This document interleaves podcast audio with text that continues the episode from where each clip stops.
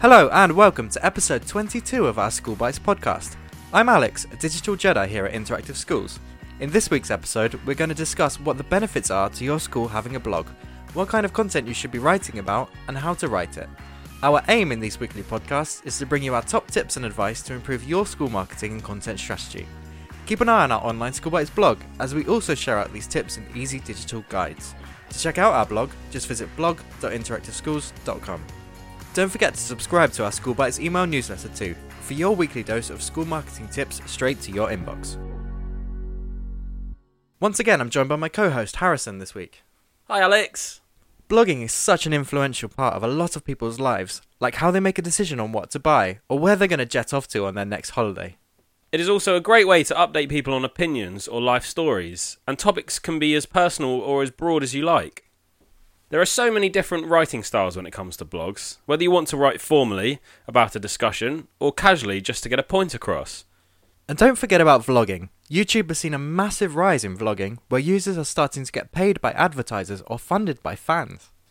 A huge benefit to blogging is the improvement of your website SEO, as it is more likely to be seen on Google.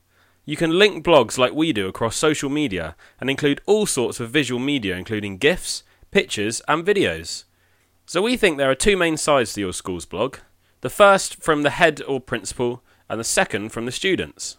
The head teacher is regarded as the most important person in the school in terms of decision making and influence, but will need help from all staff around the school to contribute to making their school a better environment for everyone.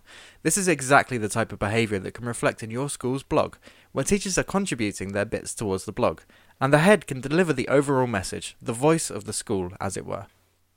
And of course, you have the students. Without them, schools would just be a load of buildings with books and computers. Eerily quiet as well. There are so many benefits to students blogging. They can use it towards some coursework and can improve their language, typing speed, and overall quality of work. It is also a great way for parents to see what their kids are getting up to day to day in their lessons. So, why are you still here? Warm up those fingers and get typing. It might take a couple of drafts, but before you know it, you'll be writing blogs quicker than you can read them. Before you go, just remember there are other ways to blog. Podcasts like this are a great way for people to keep up to date on the go, especially if they are downloadable. You can listen to them on the tube or on a flight overseas. Good luck! That's all for this week, but don't forget that we're here every week. Stay tuned next week for more school marketing info and tips. Be sure to take a look at our written training guides on our blog and subscribe to our School Bites email newsletter using the link on our blog for exclusive bonus training, screenshots, and examples.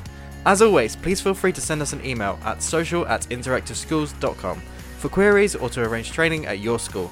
Thanks for listening, and we'll see you next week. Thanks, bye!